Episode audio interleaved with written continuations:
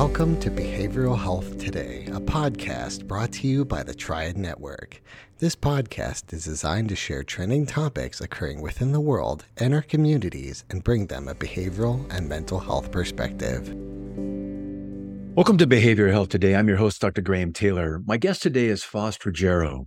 Faust has been practicing for nearly 40 years with experience in counseling and psychology. His career spanned a wide array of settings, from clinics for deaf children to prisons and major corporations. As a president of the Community Psychological Center in Bangor, Pennsylvania, Faust developed the Process Way of Life counseling program, now featured in his award winning book, The Fix Yourself Handbook. This program offers a comprehensive approach addressing over 50 internal human processes to help individuals overcome life's challenges. Faust's expertise has earned him recognition nationally and internationally, and he hosts a radio show, Fix It with Faust.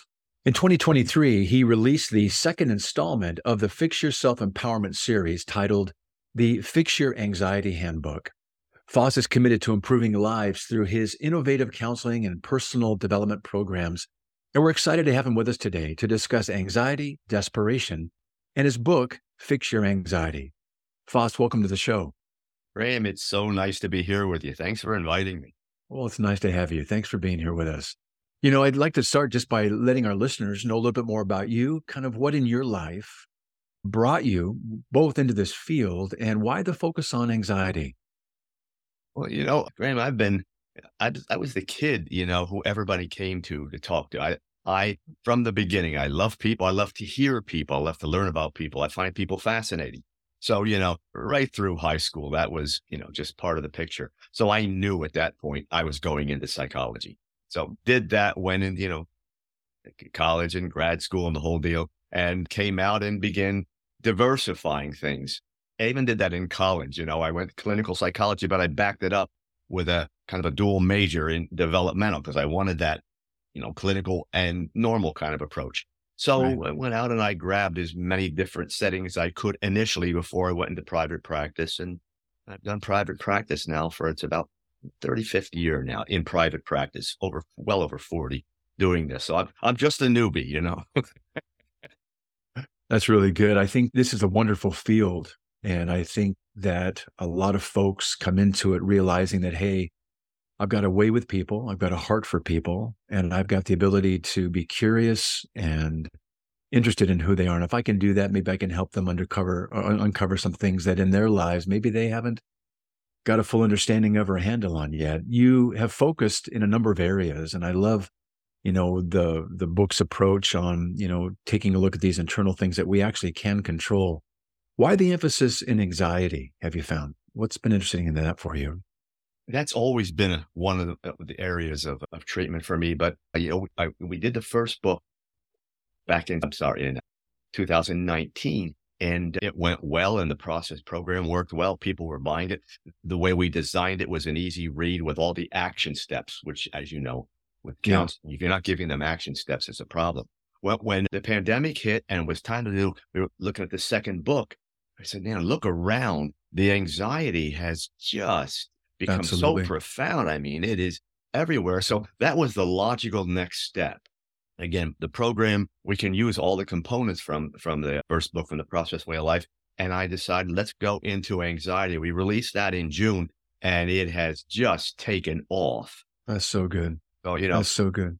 The books are designed to stimulate a counseling session, really. You know, we give them the information. Let's let's start, you know, dispelling the myths. Let's purge what you're doing wrong. Let's look at what you know the information that's going to make sense for you and now let's give you all those action steps. Let's give you those things you need to do. If you do these you're going to start making changes.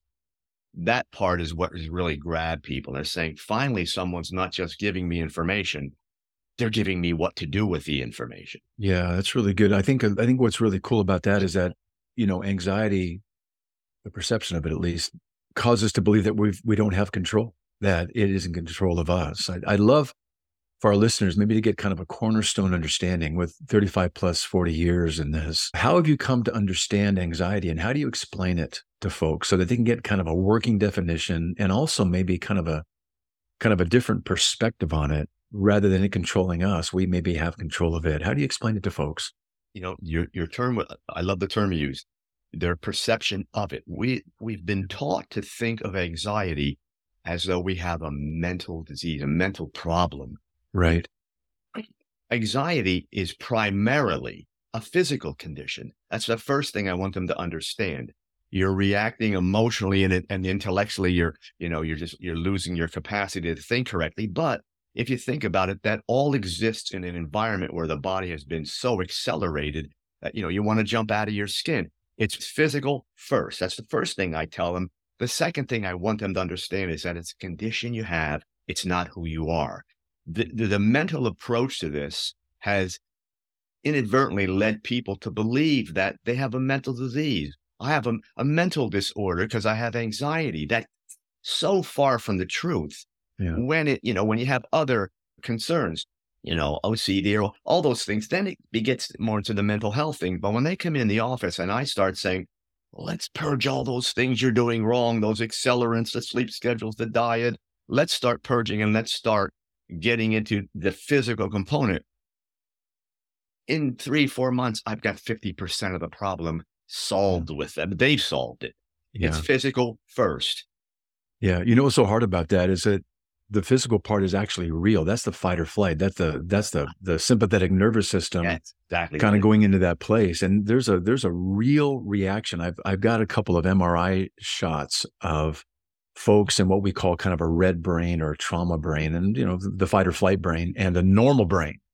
And it is literally the whole brain in that anxiety state, that fight or flight, it is lit up.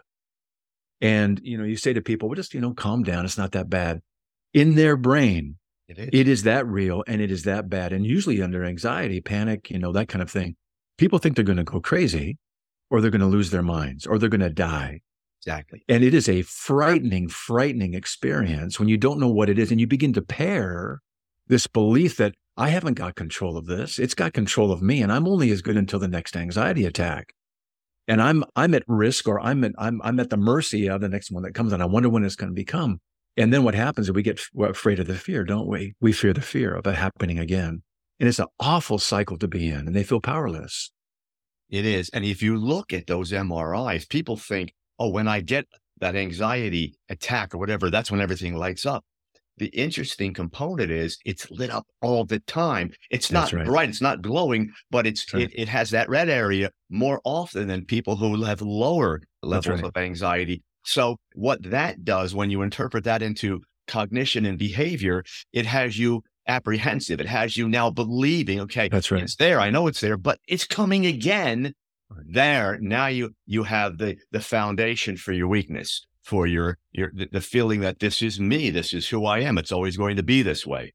That's really well put. It's almost like there's this perpetual kindling uh-huh. that's right there, and this almost takes a little bit of a spark to get certain things going, and certain things contribute can trigger it. And actually, a lot of times, people you know are looking for the it that triggers it, but they're oftentimes it's what they don't oh, exactly. You're nodding your head no. It's it doesn't require oftentimes oh. you know a precipitating event that kind of triggers that off. It can just it can just go. So let's let's let's go down a little bit deeper. I, I love the way you're framing this, and I think what you're looking to do is to help folks see that a large part of anxiety, while there is a physical piece to it for sure, because there's a there's a, a physiological reaction, the fight or flight kicks off, our sympathetic nervous system having sympathy over those moments get us geared up for a perception of a threat that we believe we have to kind of manage in that moment. What do you do then to help under, folks understand that this is this is a perception here that you can actually, if you can understand this better, you can begin to demystify it and regain some control. Talk about that process, would you? What I contrasted the, this condition with diseases people have, cancer and Lou Gehrig's disease. Those people have that. One of the two things they do doing that is different. First of all, they champion their fight against it.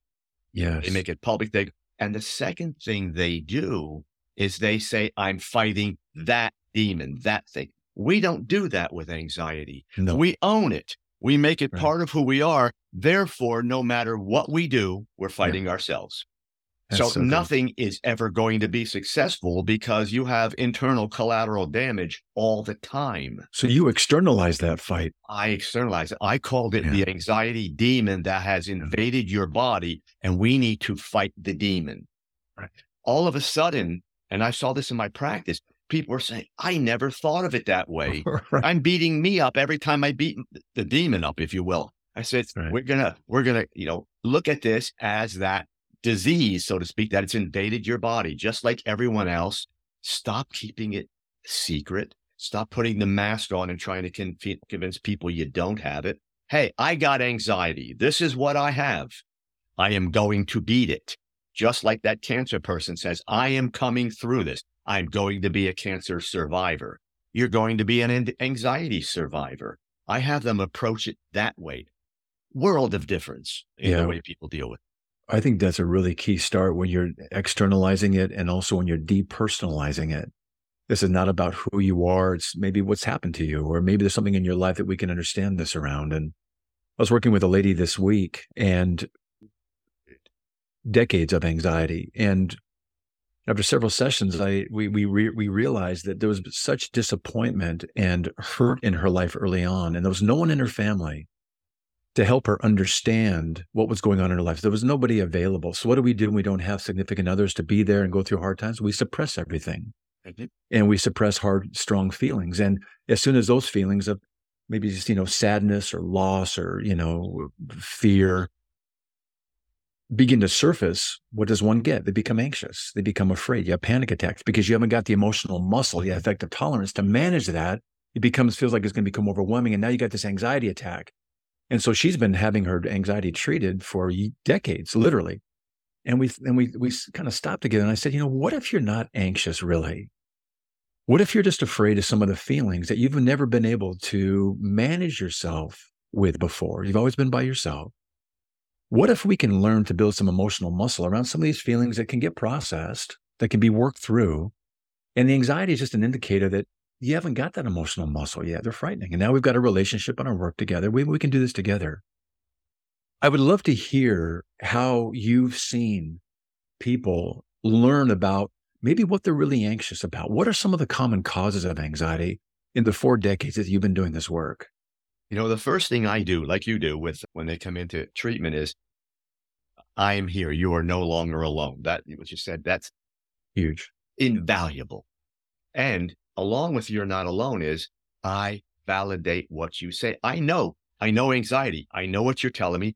Everywhere you I go, believe you. I'm already there. I know Yeah. what's going to happen. And yes, you are right. Now they look and they say, okay, you know what that does? That takes the I am crazy statement out of their life. Yep. Yeah. Because that's what they start, you know, what you start to believe, you know, fight or flight, exaggerated levels of that have you feeling insane. I can't think. I got to run, get me out of here. Uh, yes. And then people have, of course, invalidated and said, Oh, come on, get over it, will you? Get over yourself. This is ridiculous. You're such Yeah. a weakling. And what have so- you got to be anxious about? Right. yeah. So Yeah. we start there. Yeah. Once I validate, and now now we we have that connection. We're going to start with look. The first thing I want you to understand is you're not going to stop this mentally yet. You know, you're not there yet. I thought you won't get there. We're going to work on your physical part first. We're going to get this down. Now you want to start identifying some triggers as we do it. Mhm. Now we can do it physical first, or we can do it simultaneously, but we are going to, then we'll identify things. But I need you to understand you have a body that reacts. It's, ne- it's neurotransmitter production. It's all that kind of stuff. This is the statement that gets them all. I said, if you were diabetic, could you think your way into be able to eat as many carbs as you wanted to? Well, they say, no, that's ridiculous. I said, okay, it's physical, right? Yes. So is your anxiety, neurotransmitter production. And I explained the concept. Can you think your transmitters to now uh, stimulate your brain more efficiently?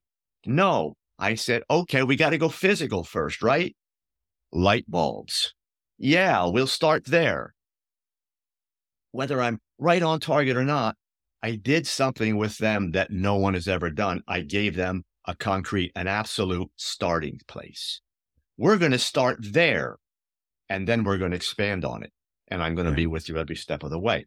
Now we can say, are there some triggers? Maybe PTSD, maybe something you're worried about, Mm. things that have been repetitive in your life that have not worked out, relationships that are bad, whatever it may be. I said, but the real bottom line is you have a body that reacts to these things. It gets anxious quickly. You know, it, it just happens. You know, you can have the guy over here that says, uh, where you presented, well, all these things, it doesn't react. And I said, well, how come I present you, you react? Hmm. And th- th- it's interesting. The first thing they say is my brain or something wrong. No. Mm-hmm. I said, all that happened is all of a sudden everything accelerated.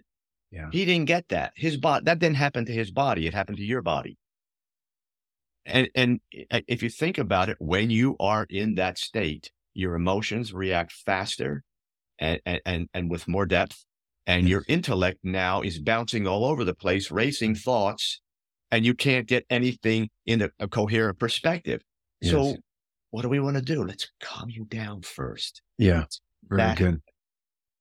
Really good. And, and I said, don't worry about, you know, we can talk about breathing. We can talk about yoga. We can do all those things. In the early stages of anxiety, they're not going to do it because they can't sit long enough. The breathing we can get them to do, you know, because that's you know eight seconds, maybe three times. You get you get less than a half a minute. Sit down for 20 seconds, 20 minutes to uh, meditate, not happening. So I get them to work on their breathing first. I get the accelerants out of their bodies. Mm-hmm. You'd be surprised. Anxiety people and accelerants, they go hand in hand. Yes. Because it's almost like a, a speed addict, you know, the more they do, the more they want to do because the brain it's that habit formation. It adapts to it and it wants to go with it and it wants to make you act you know, efficiently in those situations. So I remove all those, everything. We systematically, slowly get them all out of their diet. And they come back and say, this is already feeling better. Exactly. yeah. Who, who knew? Oh. who, who'd have thunk it? Well, you know, I, I like this, you know, when, when we go into that fight or flight, we also know that those parts of our brain that we rely upon for self-soothing, self-modulation, the ability to think and rationalize and reason, they go offline. They do. They really do. And so right now, what you're in a, you're in a fight or flight and you're seeing the world through this myopic straw and that's all you see and you're in a panic place. But what you're doing, I think through your initial education and kind of orienting them to what's going on, truly you're reframing and you're right sizing what this is and what it's not. Right. And allowing folks really to kind of get a sense of really that's what's going on. So it's not in me and it's not me there's something eh, eh, eh, I'm, I'm experiencing this, but it's not who I am. It's what's happening to me. Now, how do I then take it from there? Go ahead. So now what we do is I want them to understand the concept of energy management. Yeah, go with that. It pertains to anxiety. So regard whatever you're doing with your brain or with your body, the energy is going to go where you're directing it. Right. If your anxiety is is blooming here and it's just now you're going to try to think productive thoughts, organize, get things where they need to be. That's not where you're putting your anxiety. You're putting your your energy into your anxiety. Yeah. Not into that beast which is out there, into you, into you as an anxiety person. You put your energy there. So your brain is saying, okay, that's where we're going. We're going there. Oh, well, but now you're saying, well, let me think about how this occurred and what I can do to stop it. Your brain's not going there. You you no. you supplied it with no cognitive energy to make that happen. So we've mm-hmm. got to get the body calmed down. So we begin that process. So the energy is not going into the acceleration. When you begin to comment like that, what are some of the strategies that really can be very helpful to folks? What are you seeing work best? You know, it's, it's interesting. I don't, I don't give them cognitive things. I give them behavioral things first. Yes. Okay. Because they're not, th- again, their brain's not able to do that yet. They will be. And, and some of those people become just, you know, very efficient cognitive thinkers. But in the beginning, I'm going to say, let's do, I'm going to do two, three things. I'm going to ask you to breathe slower. I'm going to ask you to talk slower. And I'm going to ask you to reduce the volume in your speech. Now, those three things run counter to anxiety, but they also do something else. They put the brain in a position to focus on something in the moment that is decelerating in its presentation. And they come back, and, and I'll do this right in session. You're, you're going fast. Slow down a minute. You're going fast. You're talking loud. I, am I in? An, I'm not in another room. I can hear you right here. Let's talk. But I talk this way all the time. That's just that's just me. I said, no, no, that's your anxiety. Yes. That's what that beast is doing to you. So let's let's fight the anxiety demon here.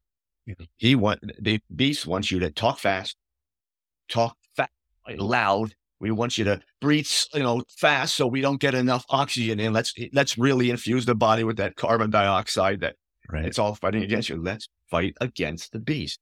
When those three things alone, they'll come in, they'll leave the session. I say, How do you feel right now? Calm. You have that effect on me. I said, No, no you did it.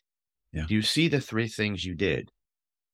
So then I'll either have them write it down if they brought paper and pencil, or I will write it down and I will say, breathe slow, talk slow, reduce volume. Put it on a paper. Put that everywhere in your house. And yeah. everywhere you go, do that. Yeah. As soon as you talk slow, you reduce it automatically you reduce the speed. The volume gets your body. I mean, you, you need more nervous energy to talk louder and faster. It goes down. Yeah. Breathe slow. Focus in your moment. Yeah. Then they'll come back and say, this is actually working. I'm still anxious though. Yes. And, and, they're going to, they're going to fight that. You know that they're going to fight that. I'm still anxious because the apprehension is still that, that red part of the brain didn't turn off yet. Not yet. Get to the point that it only lights up when it's supposed to, when there's survival, et cetera. Then we're in good shape. So I'm not looking, I tell them, I'm not looking to stop that brain completely. I just want it to do it at appropriate times. You know, there are times in therapy when you say, you know, you teach someone to just don't do something, sit there. You gotta go, what?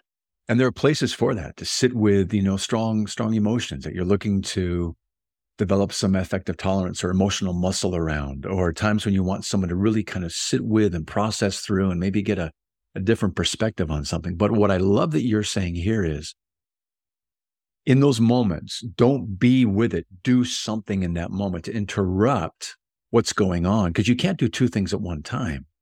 I can't be thinking about my anxiety intently with 100% if I have to focus on slowing down my breathing, slowing down my pace, lowering my voice, articulating my words more. Now I'm doing something and I interrupt that automatic cycle that's been set off. So I love that because you're giving something them to do that empowers them.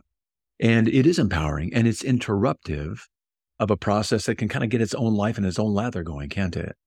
It's interesting you say that because I use the term anxiety interrupts with my people. Okay. And and I say, but now let me, and they start to get the concept. I say, wait a minute, let, let me just give you an, a working example. When you come here, what do you say?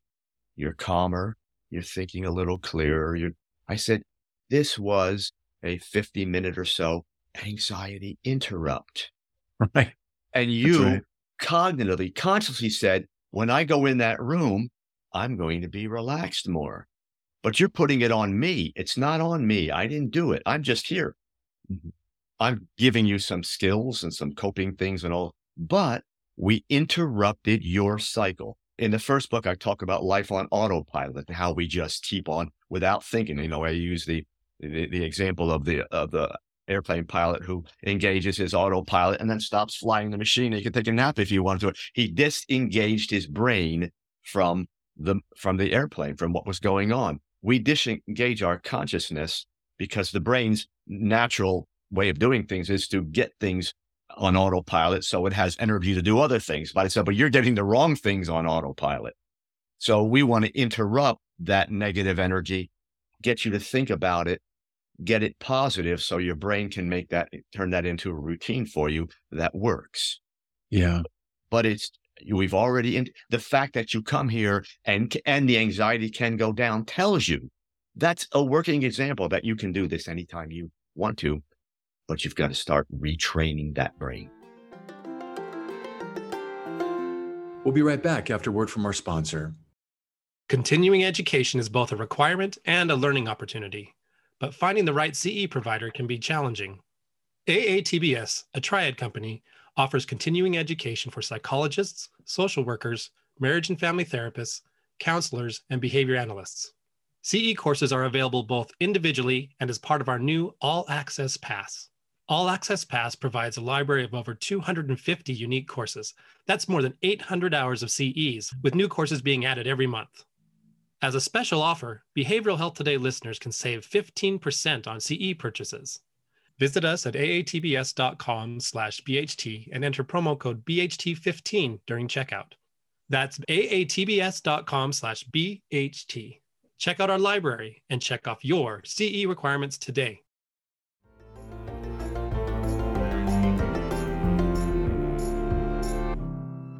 Faust, once folks begin to retrain their brain and they begin to reclaim the control that they've actually had the, the, the, the access to all the time, they just didn't know it. It feels like they kind of lost that ability and the perception of a threat and the perception I can't handle that. And I'm at its mercy. You begin to kind of reframe, re-educate, right size in some really effective ways. Once they begin to do that, and they get kind of skilled in that in that process and their life kind of gets back to being their life and then again that gets reclaimed. What do you do when there are times to help them maybe say hey now that we've got control of this can we take a look at maybe what the underlying causes have been? How does that part of the work go? Because what we're doing there is we're looking to maybe repair some areas of vulnerability that could be real that could be still future triggering if we could maybe resolve those heal those whatever it may be. What do you do in that sense? When we get to the point that I feel and they feel also that their body is now in control, they're not reacting, yeah. they're actually in a place where they start, for me, they start to introduce some things because they're not fearful of the reaction. Before, okay. I, I, I, am going to remember back to when my dad used to beat me. I can't bring that up because as soon as I do, I, this happened. Now they say, we can bring this up. And when you do, we're going to use some skills. You know, go back. You and I have been around a while. In, oh, back in the '60s, old sense, systematic desensitization stuff. So I'll introduce it and I'll say, "You're feeling a little, you know, nervous. Let's calm down. Let's go back to yeah. talk slow, breathe, all back those things, and, and introduce it again. Yes, slower. Now let's start talking about how you felt.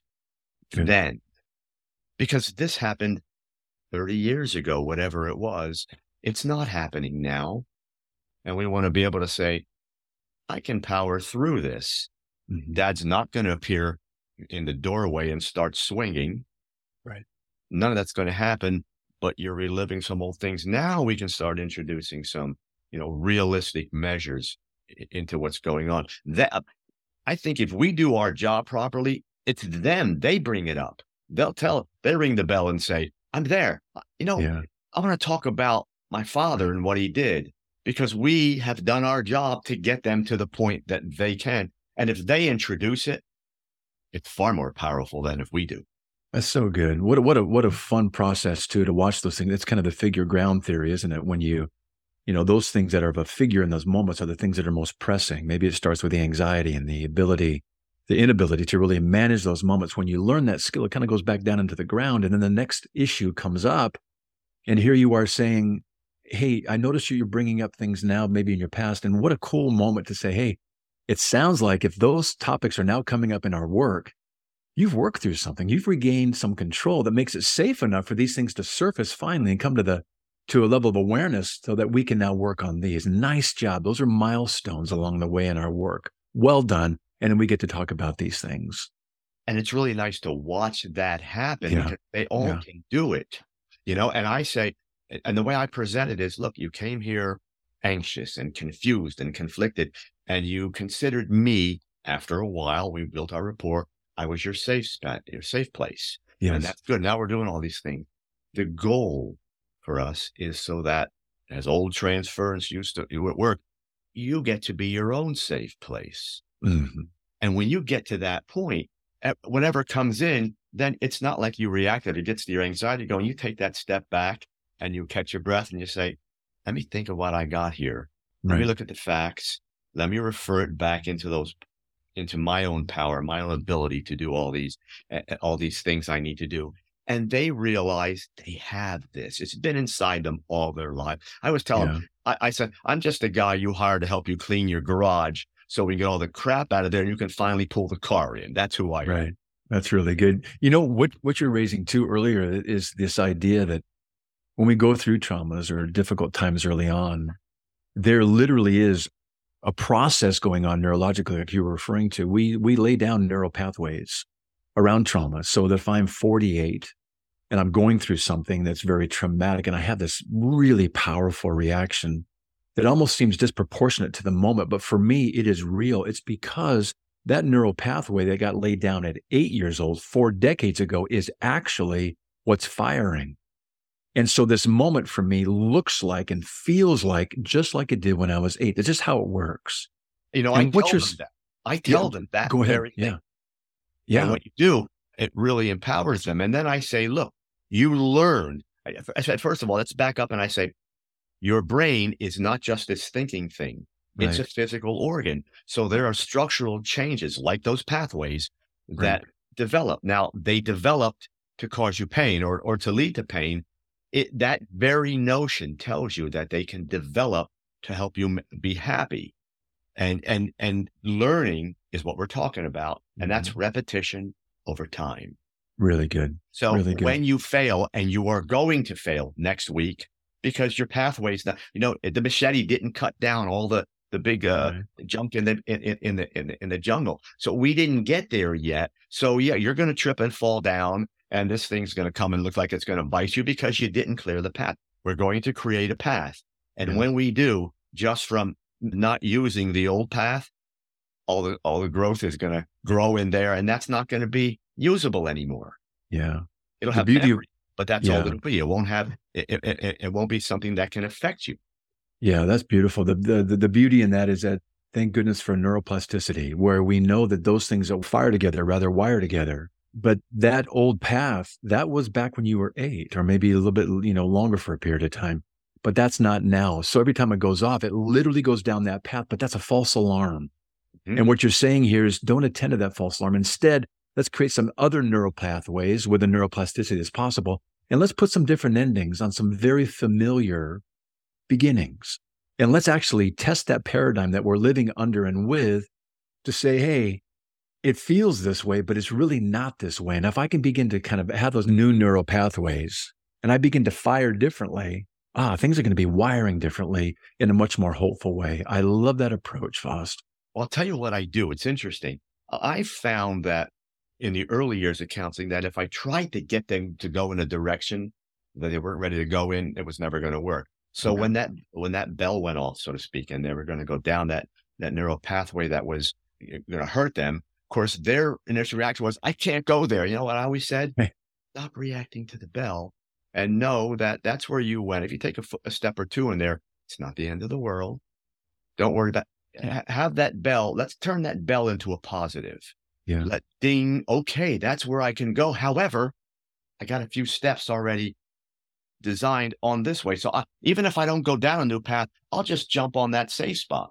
So yes. the bell, it, and, and I actually, I have them put, you know, make a sound if you must, uh, you know, say something, hit something. It went off. That's my cue not to go there and to go here. Yeah, good. And so we we we we turned that bell into something other than an anxiety provoking stimuli. We turned it into something that's good something that feels good for them. Oh, the bell went off. That's where I used to go. I'm going over here now. I have and a choice now. They take that little bitty step. They say, "I did it." Right. I, I didn't go anywhere good, but that wasn't so strong. Why right. in the world was it strong? Just what you said. I kept going down that path. Right. I kept, I kept reinforcing it. As what's real. Yeah. It's it's a little bit like that, you know, the the country lane that the you know the car goes down, the truck goes down over and over and over. It's got this very deeply rutted very, you know, basically the car can go down that lane almost by itself, you know, without even having to steer. It's just so deeply entrenched. And you're talking about, man, well, we can, we can, we can avoid those by being conscious of them, being educated the way you're educating people. And we can create new, new country path lanes that are much more healthy and give people back control. You know, I, I know we're kind of winding down our time today. I'm so enjoying this conversation with you and all the things you're just highlighting, man. They're just, they're, they're wonderful. Give me a sense of somebody that's gone through your program, has come back and said, Hey, Faust, you've, you gave my life back, man. And I'm so appreciative. Give us just kind of a little bit of a, a pithy story here of a, of a time that stands out. You know, and there are many, as, as you know. We, I can't imagine. So long, there's so many. A lot of times, I used to think I don't have one. I say, wait a minute, I have so many, and I'm not. I, I'm I'm not. You know, picking. But I'll, the one that sticks out the most is, a woman I had. She was about forty, and anxiety all her life. Difficult to go to school when there was no, you know, homeschooling. So she, it's just horrible. And we started to work with the program. And she says, I'm, you know, you're my, like my eighth counselor. I, I really know this isn't going nowhere. I said, well, that's what we, we're starting off in a good place. Here we go. so we, we started to work with it. And I, the first step was to say, okay, this is not who you are. You're not going to believe this but I want you, if I do these things with, with you, if I suggest these, will you do them? Yeah, sure. Will you do them a hundred percent? That's what I need from you. Yes. Okay. Now we're going to start purging. We went through her entire uh, daily schedule for about a week, seven days. And let me see it. I'd say we, we, we saw the things that were contributing to it. And she had many by that point. We took them, we started taking them out. Second session came back just enough to say, okay, it was a little better. I think I'll stick with you. I said, well, I'm glad you're back for the second one because you know how that, that's the first two or three sessions. Either we got them or we don't. So she came back. Now we started working with it and she finally got the idea what we were saying. I'm doing all these things wrong. I said, why are you doing them wrong? She said, because I made a decision and I just realized it a long time ago that this was never going to change. Uh-huh. No matter what I do, it's not going to work. Right. I have to understand. And it was, it, it, it's interesting how logic can be applied here as a survival mechanism. I have to understand that this is who I am. I have to learn to live with it. I'm not going to be as happy as that person. I, I will be out with my friends and they're just ripping it up, laughing. And I'm just kind of going, uh, that, but if I can do that, I'll be okay. I said, you surrendered. You don't ever surrender to something like this. Then we started the concept of that demon, that thing that we're going to fight. Little by little, it took, it took me about two years to work with her because it was really mm-hmm. a lot of abuse in the background. The whole, but today at 43, she went back to school. She's counseling people today. I love it. Yeah, absolutely. And, and, and she called me up and I said, I completed college, you know, and I, in what? In, in psychology. I said, what are you going to do? Well, I'm, I got a job in, you know, one of the local rehabs. I, I kind of, okay, but she went, to, went back part time to graduate school. So now she's, you know, in late 40s and Love came out with a master's degree. I said, you're going to get your LPC. You're going uh, you're, you're going to go. Yeah, I'm a licensed practice. And now she's in private practice. And, you know, she used all that old stuff and, and yes. the way she changed her life. And now her story is out there and she's, and she's doing that with people. And, and I've sent a few folks her way. I love that. Back and said, she's really doing great. So, you know, you can be to the point where you think, I want to check out but if you really work with this thing and do mm. what you need to do, the horizon is bright. I mean, it looks, you have a whole life that can open up because this is not who you are. What I love about that story is that this was this woman's intended life. You know, this is what her potential and her abilities and gifts and talents were, but they were almost under under this anxiety. And what you did, you freed her from the anxiety and you emancipated really her truest potential to surface and to watch how then she takes this and she helps other people going through something really similar. Well, I, I, I love what you're doing, man. And I just love this approach. I love the way you think about it. And I love you, the way you get people back what's in, inherently theirs. I would love folks to be able to follow up with you after our show today, learn more about you, uh, how to order your book. Uh, give us some resources about you, would you? Yeah, sure. As I said, we started in 79. It's the Fix Yourself Empowerment Series. I've just finished book three so we have the Fix Yourself Handbook, which is kind of our flagship book. Everything built built from nice. that. The Fix Your Anxiety Handbook was done uh, finished in June, and we are I already had the other one started. So next month we should publish the Fix Your Depression Handbook. You know as well as I do, one fo- can follow the other; they can go hand in hand. So you know a lot of people have both at the same time.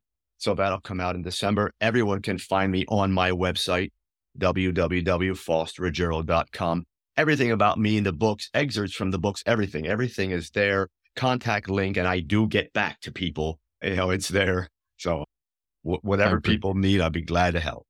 That's really great. Well, Faust, it's been great to have you on the show. I've really, really enjoyed our time. What a fun dialogue back and forth. And I love what you're doing. And again, thanks for being with us today you know, Ray, thanks so much for inviting me. Yeah, I, I, you know, had this. You do so many of these, but this particular one was good because it. I think we really went back and forth and kept expanding on things, and people got some real good uh, ideas of some of the things they can do to get this started. So, you know, you know, from my heart, thanks a lot. It was a great time. It was a great interview. Well, mine right back at you, and I, I really enjoyed our time as well, and I hope folks really appreciate all that can be attained and all that can be reclaimed by the things that you're describing and laying out for us. And I think what we oftentimes look at as mental illnesses actually are very treatable conditions that come up. These are indicators that something's not quite right in our life and we can reclaim it. And what you're doing is giving people hope around that. So again, thank you so much. It's been great to be with you today. It has been a pleasure. Thank you. Thank you. Also want to thank you, our listeners, for dropping by and joining Faust and me today. It's always great to have you with us. I'd like to remind you that our episode today, as well as an archive of all of our other podcasts and resource materials, can be found on our webpage at triadhq.com slash BHT. Thanks again for being with us, and we'll look forward to seeing you next time on Behavioral Health Today. Have those new neural pathways. Welcome to Behavioral Health Today. I'm your host, Dr. Graham Taylor. My guest today is Faust Ruggiero. Faust has been practicing for nearly 40 years with experience in counseling and psychology.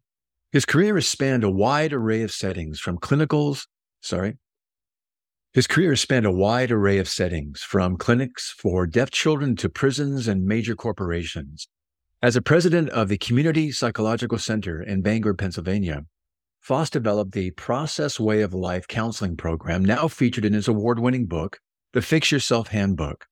This program offers a comprehensive approach addressing over 50 internal human processes to help individuals overcome life's challenges. Faust's expertise has earned him recognition nationally and internationally, and he hosts a radio show, Fix It with Faust. In 2023, he released the second installment of the Fix Yourself Empowerment series titled The Fix Yourself, sorry. In 2023, he released the second installment of the Fix Your Self Empowerment series titled The Fix Your Anxiety Handbook. Faust is committed to improving lives through his innovative counseling and personal development programs. And we're excited to have him with us today to discuss anxiety, desperation, and his book, Fix Your Anxiety. Faust, welcome to the show. Sorry. Faust, welcome to the show. Also want to thank you, our guests. Sorry, not our guests. Also want to thank you, our listeners, for dropping by and joining Faust and me today. It's always great to have you with us as well. I'd like to remind you that our episode today, as well as our archives, sorry, I'd like to remind you today that our episode, as well as an archive of all of our past podcasts and recent, go back over that. I'm sorry, Peter. I'd like to remind you that our episode today, as well as an archive of all of our other episodes and our pod. Good night. The words are right there. Sorry, I apologize. I'd like to remind you that our episode today, as well as an archive of all of our past podcasts, let me slow this down. I'd like to remind you today that our episode, as well as an archive of all of our other podcasts and resource materials, can be found on our webpage at triadhq.com slash BHT. Thanks for being with us again, and we'll look forward to seeing you next time on Behavioral Health Today. We appreciate all the support from our community, and if you like our show, one of the best ways you can support it is by giving us a five star rating and leaving a review. Behavioral Health Today is a podcast part of the Tribe Network, all rights reserved.